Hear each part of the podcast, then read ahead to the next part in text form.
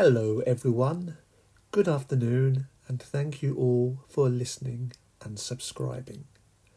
I've just been counting up the number of listeners or the number of countries where people are listening to this podcast, and it's 30 different countries in different continents. I can't quite believe that, but thank you very much if you are listening and subscribing. It's I wrote this podcast in a very cold November day. So I thought I'd talk about ice cream. Today, though, it's got a quite mild November day. It's Friday afternoon, and the children are just coming out from school. So if you hear any noise in the background, it's the young children coming out from school on a Friday afternoon. Anyway, back to ice cream. I've always liked ice cream. But unfortunately, when I was younger, I suffered from what we used to call ice cream headache. I believe the more common expression these days is brain freeze. It might happen to you.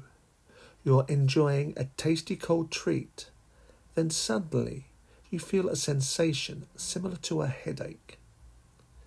It's not a very nice feeling, and luckily it doesn't last very long. When we were children, my brother and sister used to find the situation very funny. I didn't find having a, an ice cream headache very funny at all. Fortunately, I don't suffer from them much now, although I might get one occasionally. Anyway, Talking about ice cream relates to my previous podcast about the seaside. Along with fish and chips, ice cream is another traditional seaside treat. The ice cream I'm referring to is the sort that comes from a machine with a lever that you would see in the ice cream shop or the ice cream parlour or from the ice cream van. I'm not talking about the ice cream you keep in the freezer, although I do like that and eat that as well. There's ice cream that I'm talking about comes from a machine and is known as whipped ice cream or sometimes soft ice cream. I remember my brother's dream as a child was to have one of those machines in his house as an adult. As far as I know, he hasn't achieved that dream yet. If you order whipped ice cream, the ice cream seller dispenses the ice cream into a cornet. You'll see many people eating one, both adults and children, along eating and they'll be eating these ice creams along the seafront or at the fun fair. In addition to your ice cream, you can also have raspberry or chocolate sauce on the ice cream, or a particular favourite of my nephew's, bubblegum sauce. I'm afraid I don't care much for that. You can also have nuts, what they call crushed nuts, the nuts that have been crushed down, and there the ice cream is dipped into that. However, probably the most well known accompaniment to an ice cream, to an ice cream cornet that is, is a chocolate flake or two chocolate flakes if you so wish. In the UK, an ice cream with a chocolate flake in it is known as a 99, as in the number. Now, I had no idea until recently why it was referred to as 99. I've learnt the origin from two or three separate sources of information and you will not be surprised to hear there is different information. It is thought that ice cream was possibly brought to the UK by the Italians. Although I have read it was originally invented in China. It is thought to have been around in England since the late 17th century and I think I read somewhere that King Charles II did eat the did eat ice cream. However, manufacture on a large scale didn't occur in England until the 19th century. However, I digress slightly there.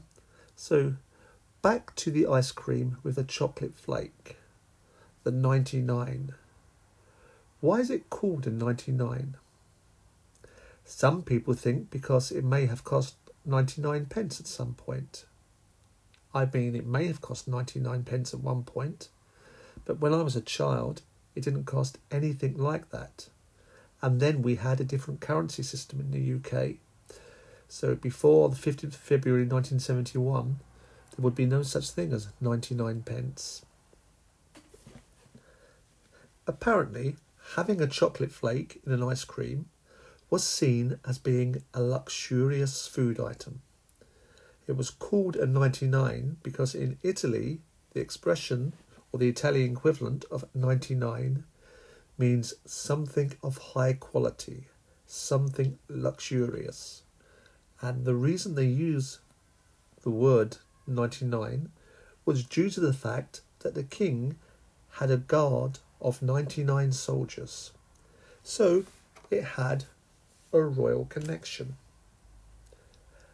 I've also seen another explanation that the idea was conceived in a building numbered 99 in a London street.